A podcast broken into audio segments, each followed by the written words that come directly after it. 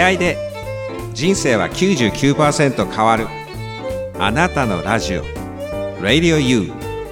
ディレクターズセレクション。アナラジの世界。ポッドキャストディレクターのあちゃんです。今週末にはかなり大きな台風19号が来ています。くれぐれもお気をつけください。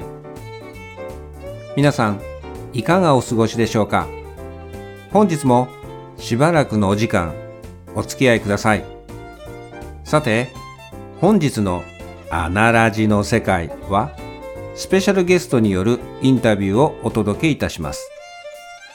10月のマンスリーインタビューゲストは一般社団法人コンシャスペアレンツジャパン代表ファミリーセラピスト高森久美子さんです。久美子さんは10月3日に新刊子供が幸せに育ち自立する頑張らない子育てを出版されました。そして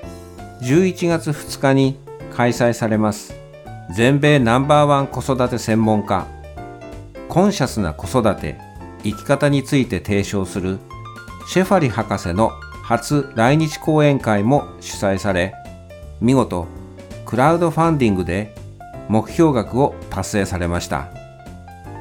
本日は第2回目久美子さんの幼少期から子育て期にかけて11月2日に初来日されるシェファリ博士が伝えていらっしゃるコンシャスな子育て生き方へ通じる原点についてとても興味深いお話をこれまでにないロングインタビューで聞かせていただいています。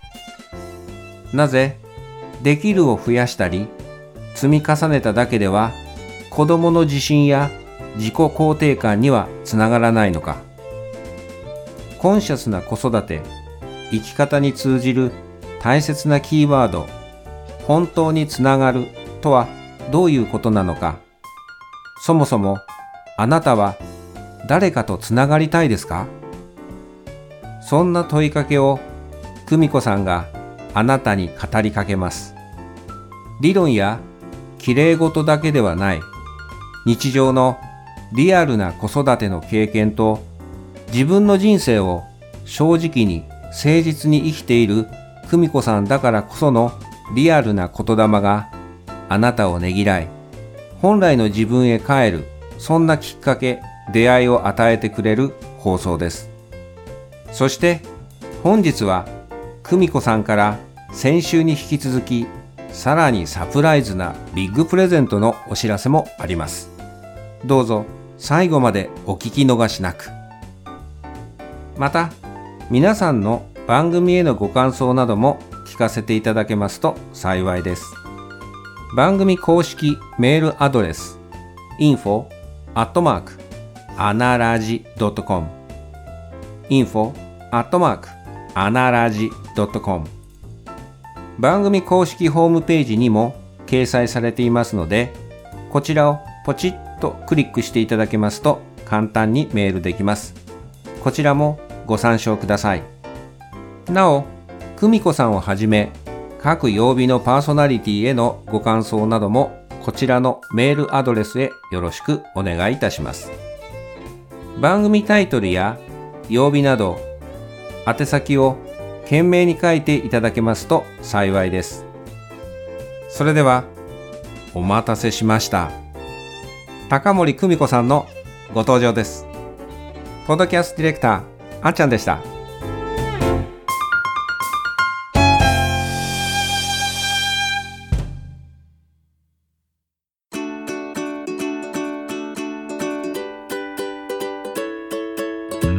高森久美子アナラジの世界。はい。本日のゲストは先週に引き続き第2回目です。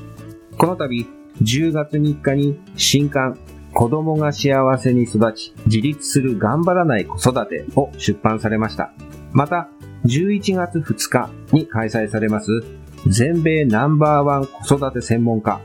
コンシャスな子育て生き方について提唱するシェファリ博士の初来日公演も主催されておいでです。一般社団法人コンシャスペアレンツジャパン代表、ファミリーセラピスト、高森久美子さんです。久美子さん、本日もよろしくお願いいたします。よろしくお願いいたします。さて、久美子さん、いかがですか？対談形式で聞かれる立場になれましたでしょうか、はい。あの、楽しいです。ああの、大家さんの本当にご質問がすごく上手なので、私が、まあ、あの、どんどん喋ってしまっています。はい。ありがとうございます。こちらこそありがとうございます。普段ね、ね、ご自身の配信されてらっしゃるあの番組の、ママと子供の魂が元気になる子育て。私もよく拝あの拝聴させていただいてるんですけど、モノローグだったりね、またリスナーさんからのご質問に答えるっていう立場ですものね。ただ最近はね、ご、あの、結構こう、こう、講演会の方のことで、あの、ゲスト出演なんかもね、あの、ラジオなんかでされている機会も終わりになるかと思うんですけれど、そういうゲスト出演されるっていうのは、こう、経験されていかがなんですか？楽しいですね。すごい、やっぱり聞いていただいて喋るのはすごい面白いし、楽しいです。すごく。うん。聞かれればいくらでも喋りますっていう、なんか、あ、そうなんだなって思います。聞かせていただいてる方もね、いつもね、くぬさんゲストの時って、こう、割とこう、なんていうかな、うん素敵なお声してらっしゃるので、楽しいですよね。そのなんかこう、こう弾むような感じがね、うん。なんかシリアスじゃなくなって、なんかすごく聞いてて、心がね、なんかこう、うんもやっとしたものがこう、手放せるような感じで、すごくね、こう、スキップ踏みたくなるような感じ。変な話ですけど。そういうお声。ね、そう、世界中好きなら、ちょっとハッピーですね。そう、ハッピーなのだから、聞いたそうですそうスキップをふ踏みたくなる。なんかこう、魂をクリーンアップさしていただけるみたいなね、そういうようなところもあって、まあ、さっきね、クリーンナップってうん、おっしゃってましたけど、うん。なんかそういうのも、なんかや役割ですね。はい才能というより役割なのかな。うん言われたことがあります。あの、初期設定していただける？初期化される？あの、要は余分なものっていうか、あの、基準値に戻してもらえる。だから余分なことをもう一回なしにして、こう、その存在でいいんだよって言ってもらってる感じ。初期化して。私が多分意図してるのは、まあ多分、あの、どんな自分も、あの、いていいよっていうのが、私自身が作りたい、まあ、世界ではあるので、だから、まあ、通常ね、ずるい自分はダメだとか、なんかこんな嘘をついちゃうのは良くないとか、うんなんか腹黒いことを、あの考えてる自分は本当に最低なやつだみたいに思うのが多分一般的なんですけど、そう私、なんか腹黒さもなんかいいというか、うんななんていうかな、そうんの腹黒く考えていう感じのところまで、なんていうか、まあある意味ではちょっと傷ついていたりとか、うん、なんかそうじゃないと生きてくれなかったみたいなのを、うんなんかこう全部ホールドしたいうん。んですよね。したいっていうかなんかもうしてるうん。そうだよね。もうそうじゃないと生きてくれないみたいなところが基本的にはあるので、うんだから多分それが伝わるのかもしれないですね。だからどんな時にもなんか OK っていうのが多分こう自然に出せるうんのかなっていうふうに今、大家さんの話聞いて思いました。ううんん。うん割とニュートラルになれるというところは、すごく、そういう存存在っていうか、うんそんな感じですねそうですね。ね。うん。ねうん。うん。で、そんな久美子さんに今日はね、コンシャスな子育て生き方の原点について聞かせていただきたいっていうふうに感じてるんですけど、ご自身の幼少期はどんな感じのお子さんだったんですか？はい。えーとですね、私はもう本当に感じやすいと子供っていうか、なんかちょっとしたことですぐちょっと怖がったりとか、もうすぐ不安になったりとか、なんかこう、嫌、嫌な、なんかきついエネルギーとかを感じるともうすぐ怯えちゃうような、本当に、まあ今で言うとその APS-C というか、そのすごく繊細な子供っていう、多分カテゴリーに入っていたと思います。だから、もうすぐ泣いちゃうんですよね。まあ、ちょちょっとしたことですぐ泣いちゃう。で、なんかそれはもう母はすごく困っていて、まあ、その困ってたのが逆に、まあ私はお怒られるっていうことがよく起きてました。はい。うんなるほど。HSC っていうのは、あれですよね。Highly Sensitive Child って今は言われるんですかね。そういうような逆ですよね。あ、そうなんだ。まあ、感受性が強かったっていうふうに言われますよね。周りから感受性が強いねっていうふうとかね。そういうふうに。ちょっとしたことですぐ泣いちゃったりするので、前がめんどくさいんですよ、はっきりとか。なんていうか。あ、なんか、え、こんな、なんか、ちょっと、ね、例えば、おやつをちょっと、なんか、隣の子から先にあげちゃっただけで、うんあ、なんか、私に先にくれなかったみたいな、なんか、うんあの、まあ、みんな普通はっとは思うかもしれないけど、うん。あれもなんか、はーい、次ちょうだいみたいな、うん。に言えればいいのに、なんか、それが言え言えないというか、あー、みたいな、なんか、っていうのなので、まあ、なんていうか、まあ、一般的には生きづらいというか、いちいち感じすぎる、それからまあ、あの、心、人の心がわ、わかるというか、例えばなんか言ってることと思ってることと違うなとかっていうのを、いち早くやっぱ感じちゃうの。うん。わかる。わかる。言葉だけいいよ、言っときてみたいに言ってるけど、あ、すごい嫌なんだとか、うん、だから、まあ、とにかく、まあ、めめんどくさい、うんうん、っていうのが多分一般的に、まあ、感じるとは思います。うん。うんああ、なるほど。じゃあ、そういう、うん、ご自身のそういう感性、感受性と、えっ、と、寄り添いながらずっとと成長しておいでになったっていう感じですかね。いや、全く逆ですね。本当だから、もうすぐ泣いちゃう。自分も困っちゃうから、あ本当に、なんていうか、それはなるべく、まあ、特に学校に入ってから、うん。私、だから、幼稚園も、あの、1学期中泣いて毎日登園してたし、学校も1学期中泣いて登園してたんです。だから、こう、んだからお母さんと離れるのが悲しすぎて、うん。だから、まあそ、そんな感じだったので、まあ今ね、なかなかね、なんか、ああ、こうもうあんまりいないかもしれないですけど、なんか別別の意味はあってね。うんだから、あのーそれが、やっぱり、えっ、と、逆に、まあも、もっと、なんか、前向きに考えなさいとか、うんなんかね、もっとポジティブに、うん、あのーや、やりなさいとかっていう、まあ特にそういう学校教育としては、ね、泣くことは、えー泣くとか怒るとか、そういうのは、あの、NG で、うん感情に使わされないでやることをやるみたいな、うんなんか、まあ、そっちの世界に結局行きましたよね。うん。だあ、かならる、ほど。その繊細さ、気の方に、まあ、感じないように、そっちに行きました。私の場合は。なるほど。そうか、なるほど。うん。また収録忘れそうになる。あの、そう、私はね、それを持て余したので、高校3年間記憶がないんです。中学校3年まではそれを認めてくれる仲間もいたけど、みんな成長して大人の社会に入っていくので、中高校3年間の記憶がほぼないんです。その社会の匂いにつなんかこうついていけないな、みたいなので、なお茶を濁した3年間っていうとこがあったからうん、すごくそれはね、今考えると、あの、暗黒ではないけれど、本当に何もない。キャンバスに何も書かずにずーっと3年間こういたような感じで、っていうのがあったから、今のお話聞かせていただいたときに、あ、クミコさんはそ、そっちにとりあえず行ったんだと思ったときに、とりあえず、そうなんです。だから、とりあえずい、わゆる、その、いい子で、優等生な、と方が、受けがいいと。なるほあのそっちに自分の活路を出したわけですね。あだからね、ど。ちょっとこう、いいなるとか、なんか、ピアノが、な、習ってるので、ピアノがちょっとできるとか、なんかまあ、そう、そっちに、こう、いいこと優等生のポジションを取りに行くのが、私の、なんか、生き延びる道だったんですよね。なるほどな。それはそれで一つのなんだろうな。な、なんだろう、それはそれですごい、どっちがどうとかっていうことでは全くないですよね。まあ、それ今の子供たちも同じだし、今の大人たちも同じだし、うん、どっちにしてもそのままにはいられないっていうところが、こう悲しみっていうのは抱えてるんです。なるほど。だから、それは自分としては、あの、すごく大きな原点。だから、できること、うんだから、はたくさんあるのうん。まあ、例えば大学に入った時に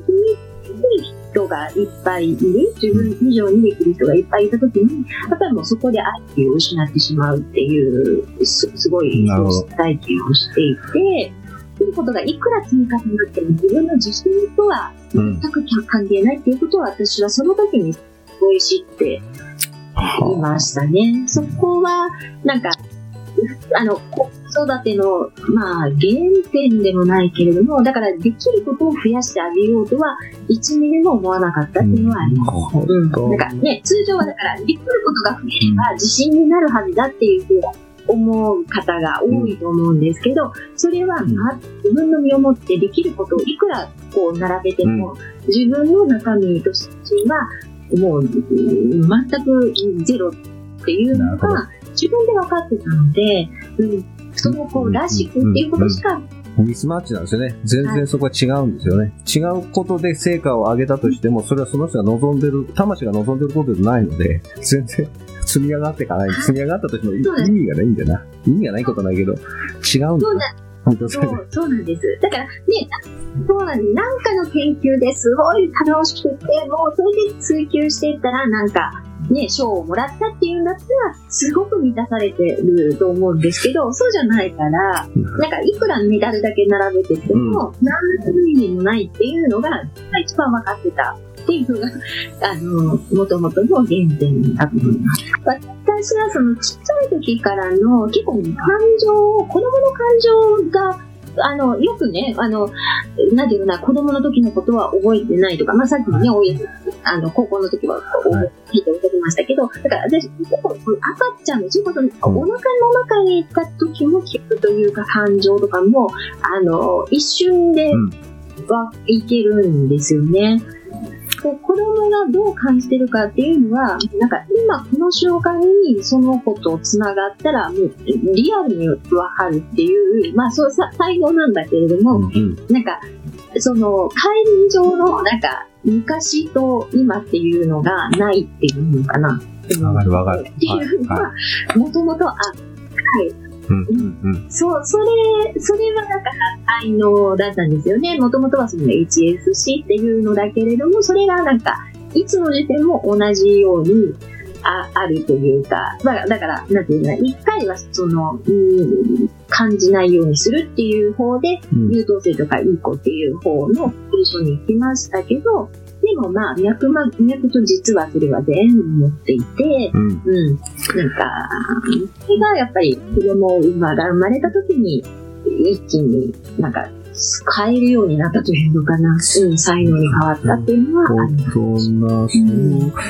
さっきお話しさせていただいたように、時間軸が自分の中で感情にない。例えば0歳の時に感じたことも、例えば50歳になった、てる自分でも、それは感情に、その、時差がないんですよ。時差が、時間軸がないの。そ例えば、0歳の時だろうが3歳の時だろうが変わりないんですよ。だから今、ポッドキャストやってて、9歳の頃にあの時ワークしたのと今と変わりないんですよ。すごく。だからそこのところあまりうん変わりがないっていうところは、っていうのはね、腑に落ちたところがね、だいぶあって。でもね、それってね、才能って言言っていただくと、それがうん才能じゃないと思ってる人間は、180度世界が変わるんですよ、全く。てか360度視点で、もう次元が変わっちゃうので、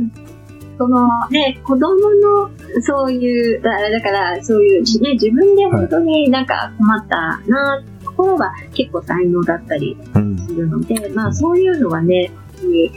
なんていうか、うん、まあ実際自分もこう子育てして、その彼らの本当に困ったっていうことが、実は本当に才能だったっていうのは、まあうんうん、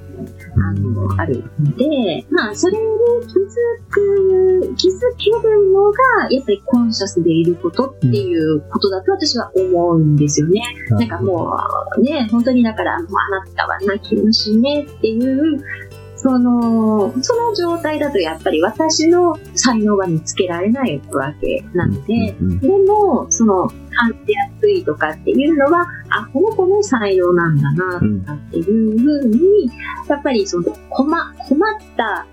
子ねっていう風なフィルターがかかってる限り、その子の素晴らしさが味わえないけれども、うんそれを取った時に、やっぱりその良さとか素晴らしさを、やっぱり目の前で味わえる、うん体験できるっていうのを、私はやっぱり3人それぞれ、やっぱりすごく体験してきているし、あとまあ他のお子さんとかでも、えー、それって、なんか良さなんですかみたいに、やっぱり皆さんも本当にびっくりされる。いや、もうすごいですね、みたいな。そこまでできるの、ほんと最後ですね、みたいな。ええー、みたいな風なのから、やっぱり、パンって変わって、あ、なんかそういう目で見始めたら、すごい面白い子だなって思えるようになった。まあ、それまで問題児で問題児で、あの、それは私も同じなんだけれども、うん、っていうことが、やっ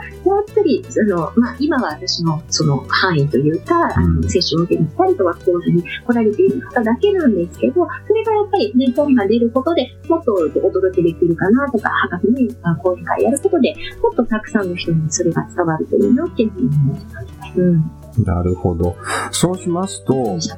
えーまあ、コンシャスな子育て生きが生き方っていう、そういう、ね、シェファリ博士のその、えーっと、提唱されていらっしゃるっていうそのあり方に出会って、何が一番変わりましたかえーとですね、私が一番、あのー本当にで勉強というか変わったっていうことで言うと、はいやっぱり、あの、子供とつながるっていうところですね。うんまあ、それはもう、ケンさんとかもおっしゃってはいるんですけど、やっぱり、あの、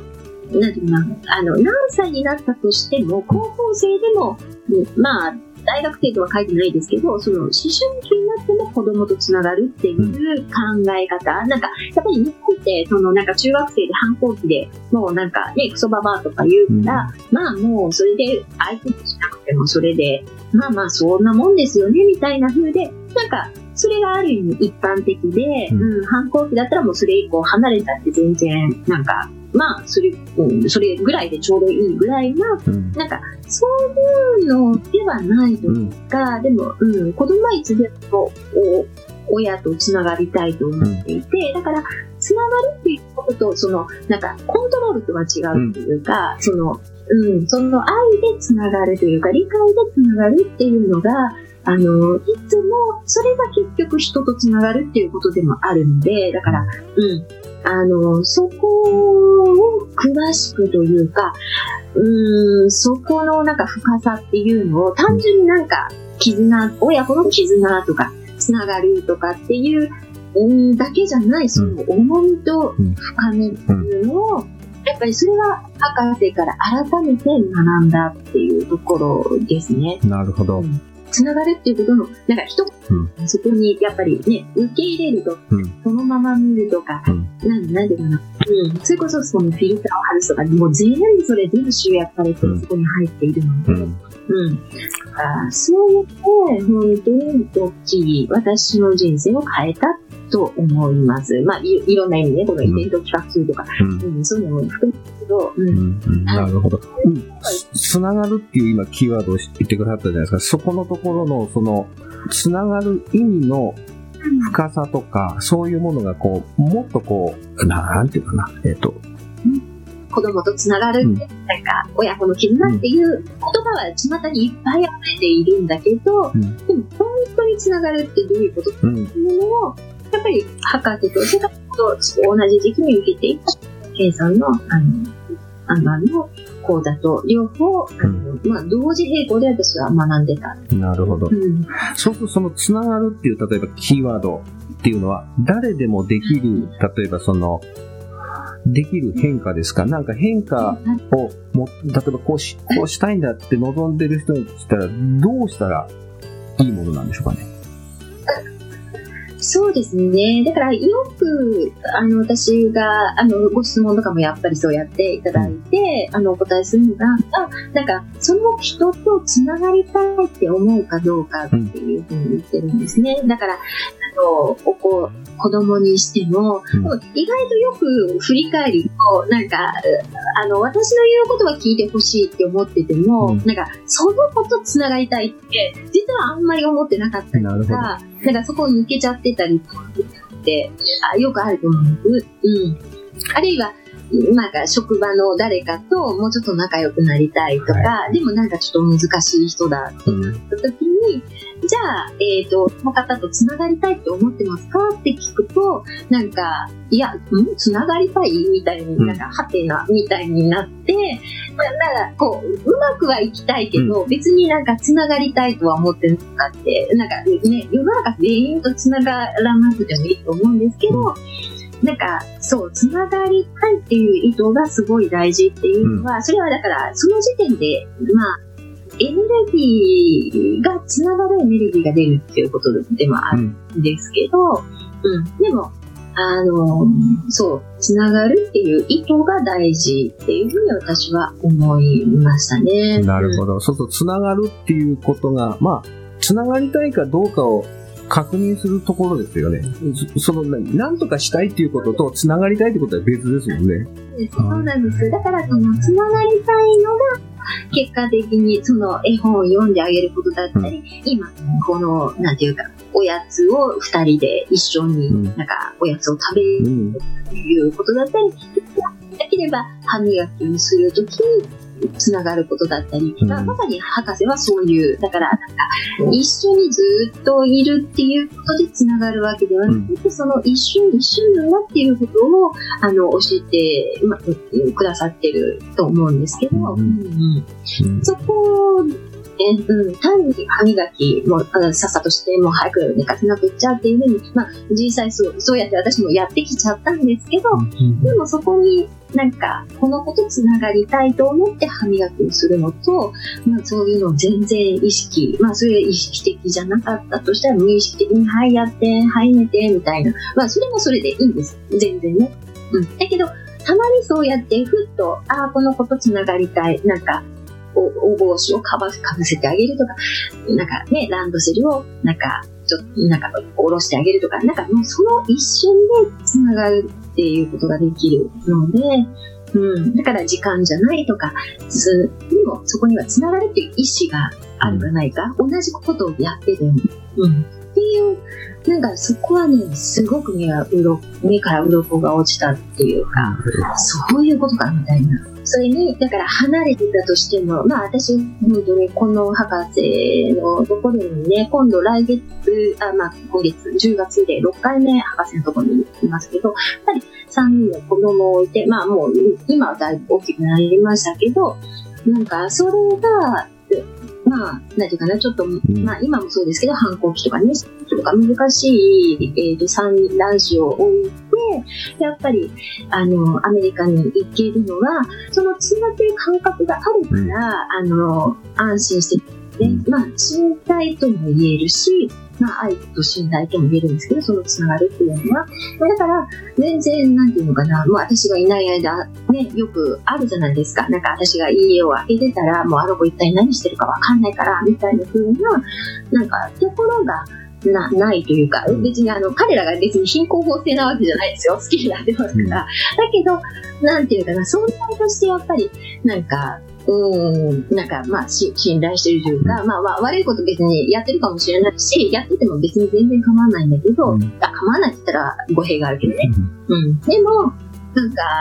まあ、彼らは彼らで、あの、生きてるから、うん、まあ、私は私で、あの、行ってきますっていうのが、あの、安心してるのは、そのつながるっていう感覚があるから、うん、っていうのがすごくあります。だから、つながりがつながるほど自由だっていうことですね。なるほど。どう表現していいのかな？うん。それは、信じをしてる、信じきるんじゃなくて、そもう信じ、もう信じるのが大前提みたいなとこがあって、で、安心してるわけで心配もあるんだけど、でも信じてるからなんとかなるかなっていうところもあったりとか、繋がってるんだよね、切れてないんだよね。っていう。うん、だから、うん、そう。ですね。だからなんか、ね、よく、こう、まあ、質問とかでね、ヒマラヤでもちょっとお伝えしたことがありますけど、うん、だけど、まあ、でもなんかもう嘘ついてたんですとか、うん、なんか本当のこと言わないんですとかって、いうふうにね、だからそういうこう、どうやって信じたらいいんですかみたいなふうに言われたりもするんですけど、でもなんか、まあ、私にとってはその、大人だって嘘つくし、うん、今まで散々子供時代嘘ついてきていて、なんかその、誰かな、嘘をつく、ごまかす、本当のこと言わないとかって、まあ、全部織り込み済みなんですよ、隠れてなんか、こそこそ。なんか、だってそう、当たり前のことで、そうそうそう、だからなんか、そういうのを含めっていうところが、多分、ちょっと、違うそうですよね。かなとは思いますね。そう。いや、まあ、その場その場で、あの、まあまあまあ、がガチで本当にやり合ってっていうか、うん、うん、本当に、それは本当にやってます。だから全然、なんていうかな、あ、うん。あの、私自身は全然、優しいお母さんではもう全然ないし、で私は男子しかうちはいなかったっていうのもあるので、まあそういう意味では本当にえリアルうんですよね。だから私がこうお伝えするのは、うんうんでもそれでもいいと。それでもいいと。うん。でも、うん、それでもつながろうとするかどうかっていう、うんことだし、逆になんかもうこいつも絶対つながりたくないって思う時もあるし、うん、今なんかもう、ほあの、もうなんか糸が、もうなんかね、あの、え糸ぐらいになっちゃったみたいな。うんうん。もあるし、まあ、でも、なんていうな、そのダイナミックさというか、そういうのも含めて全部私は面白いって思ってるんですね。なんか楽しみっていうか、なんか面白かった。うん。っていうふうに私は思ってます。うんなるほど。その、ね、こう、こう10月3日にこう発売されたこの新刊の子供が幸せに育ち、自立する、頑張らない子育て、まあ、すべてのキーワードがここに、あの、タイトルに入ってるんですけども、この書かれた中にもね、そういうようなエッセンスっていうのは、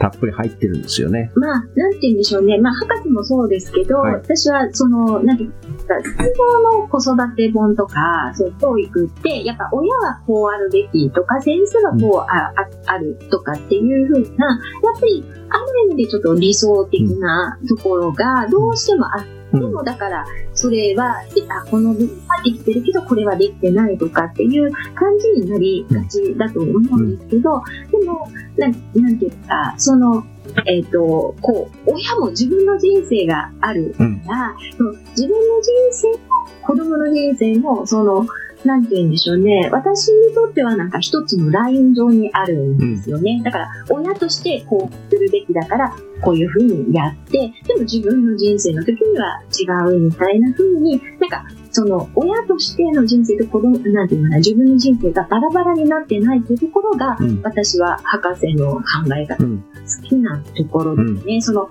いやもう、なんか、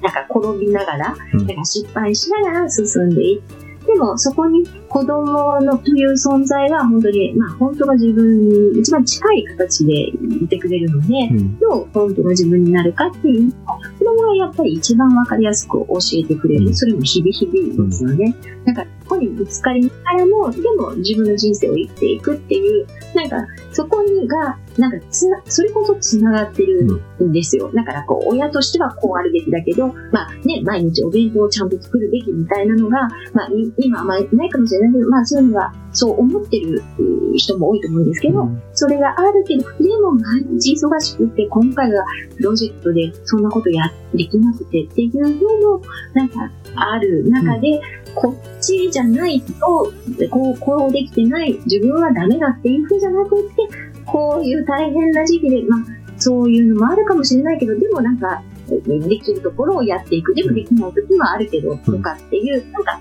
その、なんか生き方になんかう嘘がないというか、うん、そこが、あの私は自分、なんていうか、かといって、その、何かね、自分の好きにしましょうみたいな、なんか自分がやりたいことをどんどんやればいいんだよって、なんかいいんだけれども、でも、すごくこう、なんていうかな、子供が置き去りだったりすると、どこかやっぱずっと不安だうん。よね。だから、例えば、えー、よく行きたい、ロサンゼルス行きたい、まあ、博士のところに学びに行きたいとか、まあ、それはやりたいことをやるっていうことですごく大事だと思うんですけど、でも、そこになんか自分はやりたいことやってるけど、なんか子供は置き、置き去りだっていう、なんか罪悪感とか、そういうのがあったりすると、やっぱりどこかで空中分解しちゃうっていうか、やっぱりなんか、子供がなんかこう荒れましたと、ああ、やっぱ私がこうやって遊び歩いてるからだ、みたいな風で、また戻っちゃったりとか、そうじゃなくて、この気持ちと、自分の気持ちと、それから子供がこう生きていくっていうことで、なんか、それを両方大事にしようっていう、まあ、ある意味では欲張りなのかもしれないけど、でも、だって自分の人生も子供の人生もやっぱり大事なので、それが両方入ってるっていうのが、このコンセプトな子育てと生き方のすごく一番、なんていうのかな、魅力的なことだと思います。なるどうしたらそれが両方できるか。うん。だから自立したっていう話なんですよね。うんうんうんそうです、そうです。うんだから、やっぱり、ね、子供が一生懸命なりすぎるっていうのも、まあ、それもやっぱり自分のったりしてたりするので、その痛みをちゃんと見ること、それから癒すこと、ケアすること、まあ、本社とケアって言いますけど、それをすることで、なんていうかな、まあ、適、適正なというか、うん、うん。うんその、なんか、あの、この、その子供との関係がつな、あの、作れるというか、うん、まあ、すべてのね、博士とかもしつけとかは、の前に子供との関係性だと、要するにつながることからしか、しつけの意味がことを、あの、まあ、本書かれてますけど、うん、だからその辺ですよね。うん、うん、そうそう。だから、子供の人生も大事にしたい方は、ぜひ、あの、今節の子育て生き方を、ぜひ学びに来てくださいっていうふうに思います。学びに来てくださいというか、うん、学び、そうな、うん、それが、なんか、エッセンスが受け取れますよっていうことかな。そうですね。こと、こ、子育てに始まり、子育てに終わらない。でも、子育ても、なんていうか、自分育てにね、もうそこで芽生えてたりね、育んでいけて、じゃあ子供とは切れないし、繋がったままでありながら、何かこう、スパイラルアップしていくというのが、そういうような、お互い育て愛っていうかな、育み合いかな。なんかそんなような素敵なこの、ことを気づかせてくださるっていうか、自分の中に、あ、こういう感性あったんだっていうのの気づきがあった時に、やっぱり自分をにねぎらいがあったり、褒めてあげたりとか、いい、このままでいいんだ、これでいいんだっていう、で、自己肯定感ってよく言われますけど、まあ、いいんだよ、それでっていうのがどっか生まれてくるかなっていうのはね、今お話聞かせていただいてね。でそんなシェファリ博士のイベントがね、11月2日、コンシャスな子育て生き方を直接ですね、えー、配置をさせていただけるチャンスがありますので、そちらの方は番組のホームページにも掲載させていただいています。で、本日はですね、あの、えー、久美子さんの方からサプライズなお申し出をいただきましたので、皆さんちょっと聞いていただければと思いますけれども。はい。えっと、その11月2日、えー、っと、世界ナンバーワンと言っても過言ではない、このシェファリー博士の来日講演会と、ランあえー、っと、ワークショップが、あの、東京の一橋行動、神保町にあります。神保町駅にあります。一橋行動で行われるんですが、その講演会のチケット、えー、っと、まあ、一般席の方今キャンセル待ちになってしまっているので、A 席を、まあ、真ん中あたりの、前から、うん、真ん中からちょっと前あたりのお席の A 席を2枚、えー、プレゼントさせてあの、いただきたいと思います。このね、本当に大家さんが、あの、いつも、えっ、ー、と、声かけてくださって、こういう場を持たせていただいているということへの感謝を含めて、はい、あの、アナラジさんに、えー、別に2枚プレゼントささせていただきたいですっていうことを先ほどお話したら、すごく心よく、あの、OK いただいたので、ここでお話、お知らせさせていただきました。ありがとうございます。あの、超スペシャルな、で、応募の締め切りがですね、ちょっと短いんでございますが、この、えっ、ー、と、配信が10月の11日の今日は金曜日でございますので、10月の15日までですかね。はい。ね。うん、よく聞いていただいた方。えっ、ー、と、A 席はね、えっ、ー、と、1枚、1万5千円プラス税になるので、はい、1万。ええー、すごいなえー、これは、あの、はい、アナラジ始まって以来の超ビッグな、超サプラサプライズな、あの、プレゼントでございますので、これをお聞きになった方、逃さずに、また、あの、この放送を聞いたら、これは何かのサインだと思っていただいた私は、あの、過言ではないと感じておりますので、えー、10月の15日締め切りとさせていただきます。で、ご応募の方法はですね、えー、っと、先週も、あの、告知させていただいたように、えー、っと、新刊の、えー、子供が幸せに育ち、自立する頑張らない頑張らない子育てのサイン入り本の抽選の10名様にプレゼントと、合わせてですね、えー、番組公式メールメールアドレス、info, アットマーク、アナラジ .com、こちらの方へですね、懸命に高森久美子新刊プレゼント、また、えー、講演会の方は、えー、高森久美子え、講演会プレゼントと名義の上ですね、え、住所、氏名、電話番号、え、あとは番組のご感想を、ご記入いただいてお送りください。なお、お申し込みはお一人様1回とさせていただきます。えー、チケットの方は10月の15日締め切り。で、えー、サイン本の方は10月の31日締め切りとさせていただき、当選を発送をもって発表に返させていただきます。皆様からのご応募お待ちしております。すいません、あの、はいそのチケットですけれども、はいメールでチケット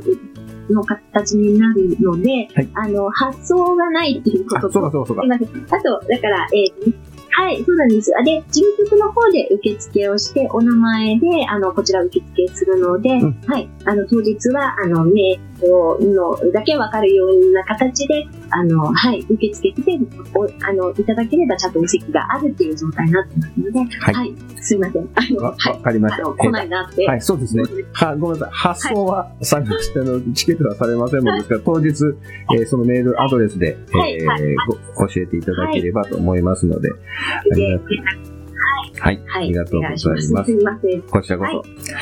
えー今日はすごくですね、あの原点から始まって、えっ、と、真髄のところのね、お話を聞かせていただいて、すごく、あの、私も、あの、腑に落ちる、自分自身がですね、えー腑に落ちる、あの腹に落とす、えーいい、